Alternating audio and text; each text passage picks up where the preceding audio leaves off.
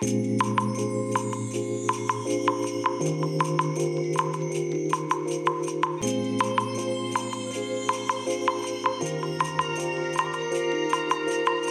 い皆さんこんにちはこんばんは。お疲れ様でございます。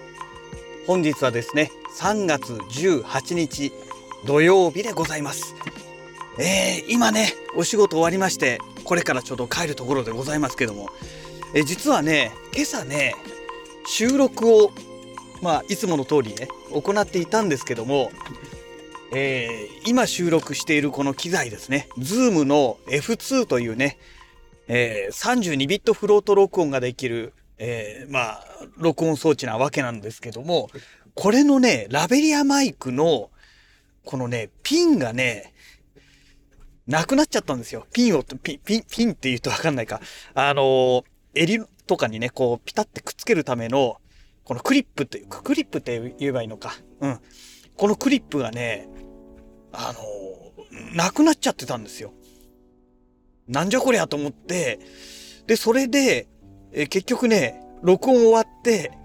えー、まあ強引にね、マイクをね、胸元につけて、このシートベルトと挟みながらつけてね、やってましたので、多分ね、朝収録したものがね、だいぶ、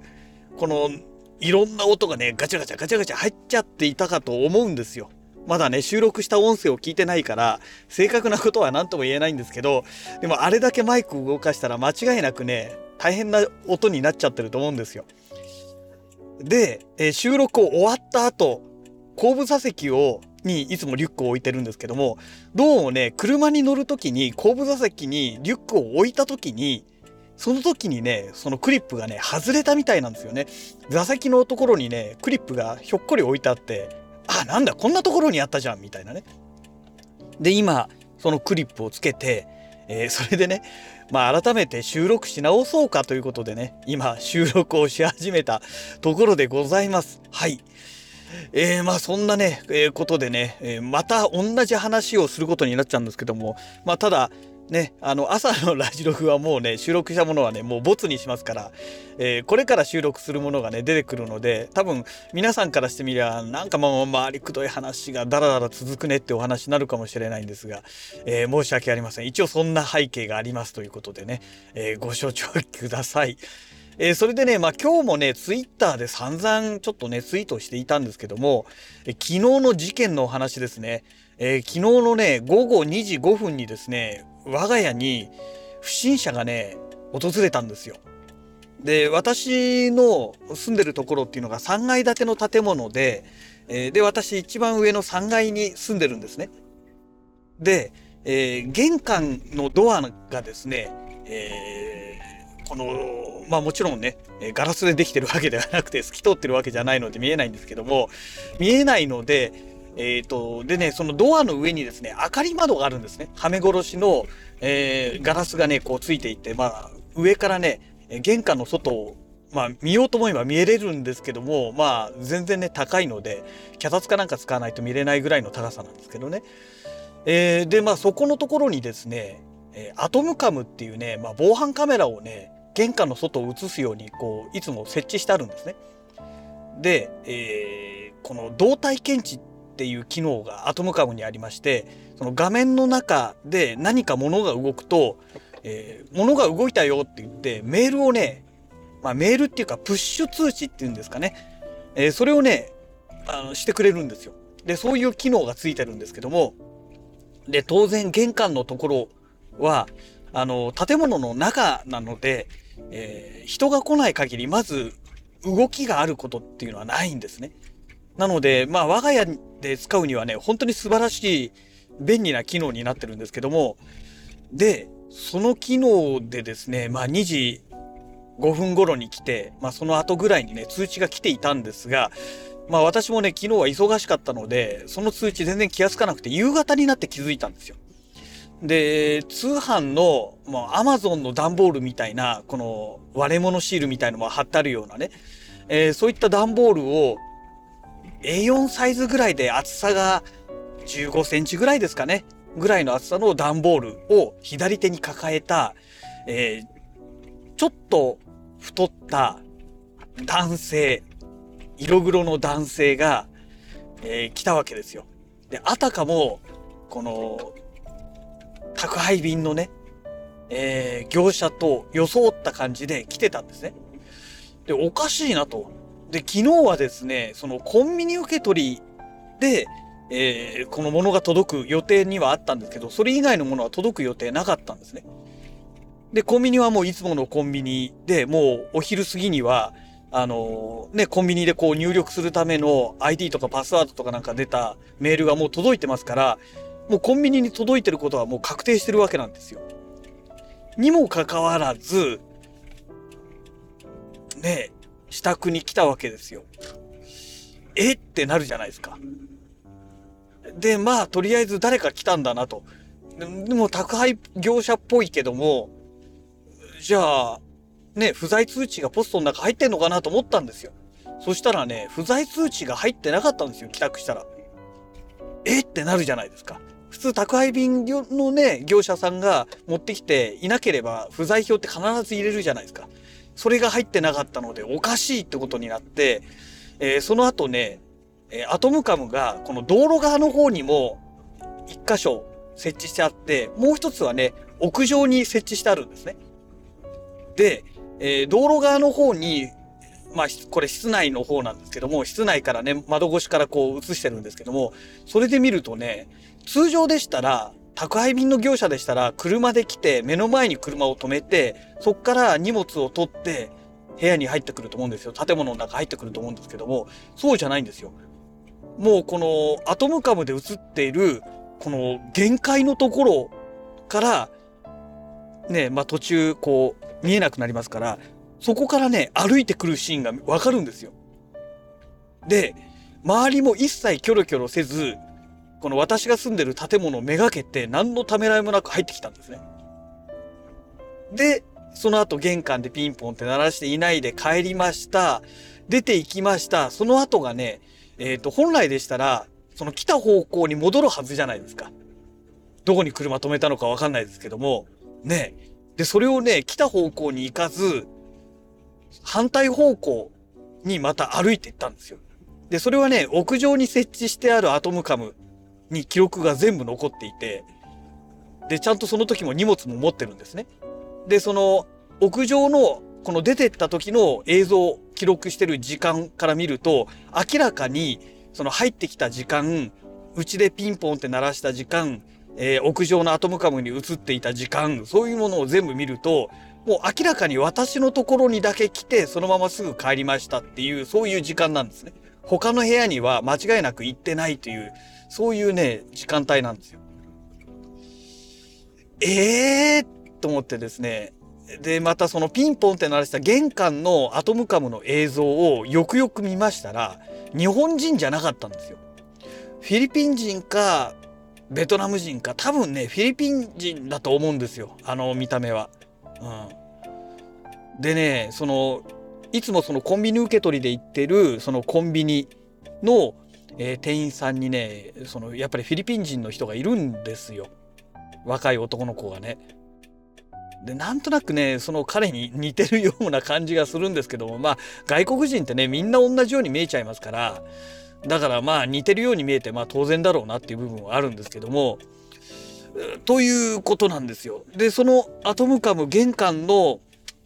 映像を見てると、もうね、何度もそのアトムカムのカメラの方にチラチラ3回4回ぐらいかな、えー、目を向けてるのが見えるんですよ。ピンポンって鳴らす前、鳴らした後とかね。で、それで、まあ帰っていったわけなんですけども、いやー、あれは間違いなく、ね、もう宅配業者じゃないのはもう確定ですので、宅配業者だったらもう確実に不在票を入れるということと、あとは目の前まで車で来ますよ。そんなね、段ボール1個だけ持ってくるなんてことは、遠くの方に車止めてね、歩いてくるなんてことはありえないですよね。で、帰って行った時も、あのー、この反対方向に歩いて行ったってこともおかしいじゃないですか。で、その後ね、すぐね、あの、信号があるんですよ。100メートル、200メートルぐらい先にね。で、その信号を右折していったんですね。まあ歩いてね。曲がっていったんですよ。お前どこ行くんだっていう感じなんですよ。だからね、私がね思うにはあのいつものそのコンビニですねコンビニ受け取りで指定してるコンビニで私がねすごい有名人になってるらしいんですよ。えっ、ー、と要はちょっとしたものもねほとんどもうアマゾンで買ってますからそうすると年がら年中荷物が届くわけじゃないですか。でそのことによってですね要は周りの人から見るとあの人年がら年中通販で物買ってるねすごいよねっていうどうもねそういう感じらしいんですよ。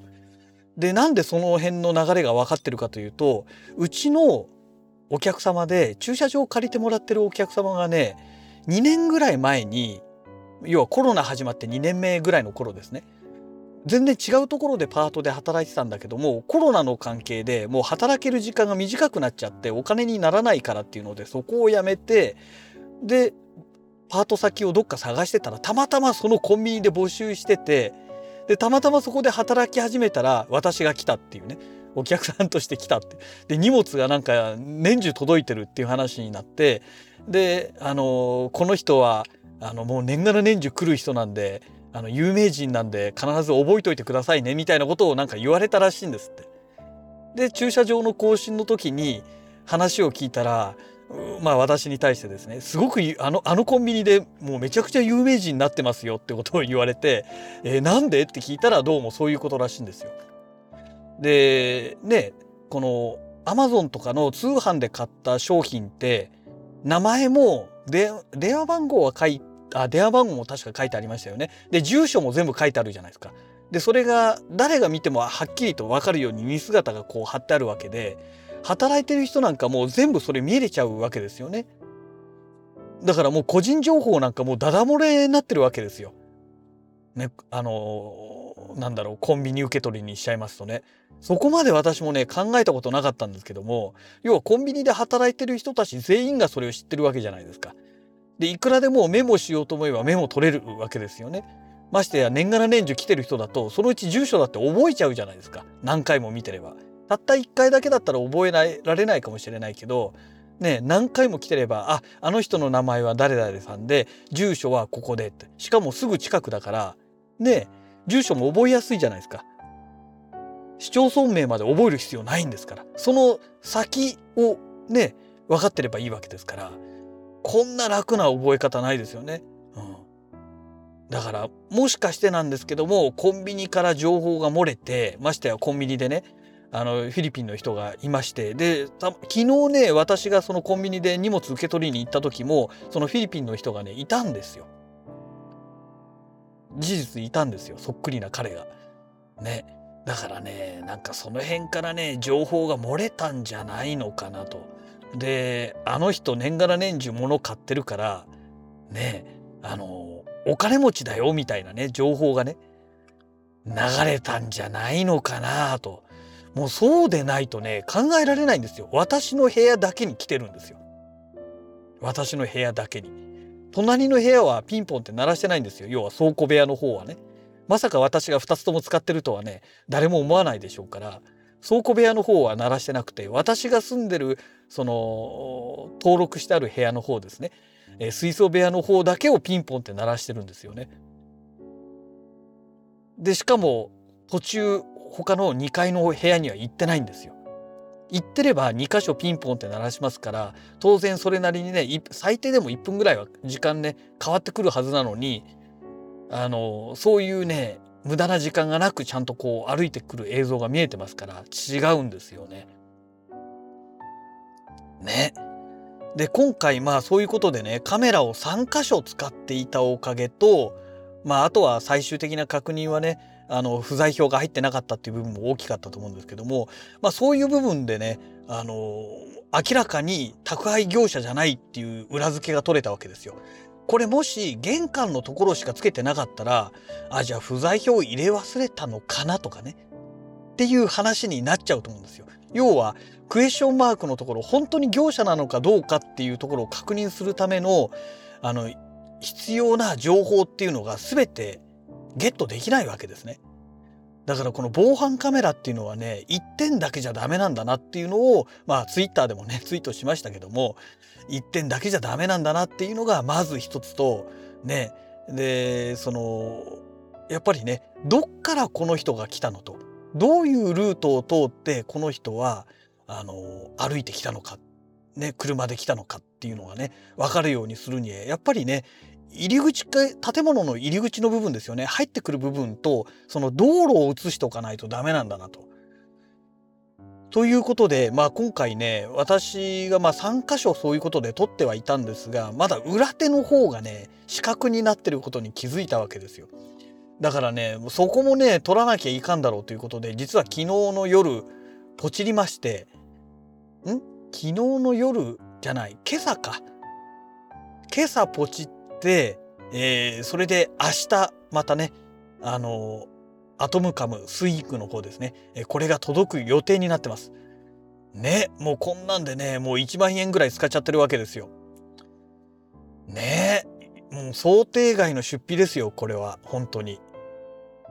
いや困ったなと思ってね。で、今月ね、あの、私事なんですけども、あの、生命保険と、えそれからね、個人年金ですね。えー、これのね、年額一括払いっていうのがね、2本ね今月終わり頃にね下旬にねドーンってまとまったとんでもない金額が引き落とされるんですよ。もうほんと勘弁してっていう感じですよね本当に。でもうちょっとすると今度はバイクの方の任意保険の引き落としが来るはずなんですよ。まあそれがね多分ね5万いくらだか来るんですよ。ね普通でしたら車持ってればあのファミリーバイク特約みたいなことをやればねすっごい安い金額で任意保険入れるんですけども私ね私名義の車はもう処分しちゃったので車持ってないんですよ。今乗ってるねこの軽ワゴン車は会社の車ですからだから会社の会社の車じゃ入れないじゃないですか当然ね個人の所有物ですからね。ということでね任意保険が入れないので、えー、まあ入れないっていうかそういうねめちゃくちゃ安く入ることができないのでバイク単体で入らなきゃいけないのですっごい高いんですよバイクバイク単体で入ると。ね。でしかも新規で入らなきゃいけないじゃないですか。車の保険でしたらねあのもうすでに20等級になってましたからそれに対しての、えー、ファミリーバイク特約みたいな感じになるので、まあ、もっとね安くなったはずなんですけどもバイクだけで新規でねあのスーパーカブを買った時に入りましたからまあとにかく安安いじゃない高くてですね。もうほんと勘弁してって感じですよね。でコロナがあるから全然乗ってないじゃないですか。もうほんと保険代ドブに捨ててるなみたいな今そんな状態なんで、まあ、もう少しねコロナが落ち着いてきたらまあだいぶ落ち着きはあるんですけどももうちょっと様子見なきゃいかんなと思ってるんですよ。でやっぱりねコロナが感染者が減ったよで3月13日からマスクはね自己判断だよってなってねまあ世の中的にコロナ世の中っていうかまあ政府がねコロナをなかったことにしたいようなそんな感じで今動いてますけども今こういう状況なんで逆にね危ないと思うんですよ。ここでマスク外して遊びに出歩いたらなんか感染しそうな気がするんですよね。だってみんな浮かれてるわけですから周りが。だこういう時はやっぱりもうちょっと慎重に動かなきゃいかんなと個人的には思っててだからもうこれでしばらく様子を見て感染者が増えないようだったらそれで初めて大丈夫かなっていう話だと思うんですよ。まあそれにしたって完全にゼロになるわけじゃないのでやっぱりねあのねマスク自己判断でっていうぐらいですからまあ私の自己判断でマスクはし続けた方がいいかなと個人的には思ってますけどもねえなんだろうなんか防犯カメラの話だったのに最後はコロナの話になってるっていうね、まあ、そんなオチなんですが、えー、まあ元のお話に戻しますけどもあの結局ね今日はその不審者は来てないんですよ。でもし宅配業者だったっていうんだったら今日も来るはずなんですよ荷物を持ってくにね。まして今日土曜日じゃないですか。だから持ってくるはずなのに今日は来てないんですね。だからもう確実に宅配業者じゃないことがこれでもうはっきりと言えたわけなんですよ。でそもそも宅配業者だったらあの日本人が持ってくると思うんですよ。アマゾンの、えーと、荷物を持ってくる時って、えーと、ヤマト運輸のねそのアマゾン専門部隊っていうのがいて、えー、で彼らが持ってくるんですけども未だかつて外国の人が持ってきたってことは一回もないんですよ。必ず日本人だったんですよ。だからね、外国の人が持ってくるっていうのはね、やっぱりどう考えてもおかしいんですね。だからまあ皆さんもまあね、そんなことはまあないとは思うんですけども、ただね、あの狙われてしまうとそういう可能性があるので、もしね、あの、アマゾンの配達ですとかね、荷物のお届けですって来た時には、いや、今後はね、あの、両手話にね、はい、わかりましたって玄関はね、開けない方がね、無難なんじゃないのかなと。で、ね、あの、ちょっと風邪気味なんで申し訳ないけども、あの、床に置いといてもらえますかという形をして、もう対面でね、受け取らないっていう方法が、なんか無難じゃないかなって今回の件でね、本当に思いました。もしね、これでね、私に家族がいて、ね、荷物が来たからって開けちゃってたら、強盗ね、強盗だけで済めばいいですよ。盗まれただけで。お金を盗まれただけで済めばいいですけども、その身内がね、そこで殺されるっていう可能性だって十分考えられたわけじゃないですか。ね、ましては外国人ですから、ね、日本人と違いますから、見つかった以上は殺すしかないって言って殺される可能性の方が十分考えられますので、いやー、私が独り身でよかったと思ってね、もしこれで結婚してて奥さんがいてなんつって奥さんが殺されたなんつったらねもうほんと泣いてもねもう泣き泣き止まないというかね、うん、死んでも死にきれないっていうのはまさにこんな感じになるんでしょうけどねまあそんな感じですよ。ね。でこんなご時世なのにねタバコを吸ってね吸いながら歩いてるバカがいますね本当にね。ああいうのは本当もう肺がんにでもなっちゃえよって言いたくなっちゃいますけどね。うんはい。まあそんなわけで、もうね、自宅の駐車場とっくについておりますので、本日のラジログはこの辺りで終了したいと思います。それではまた。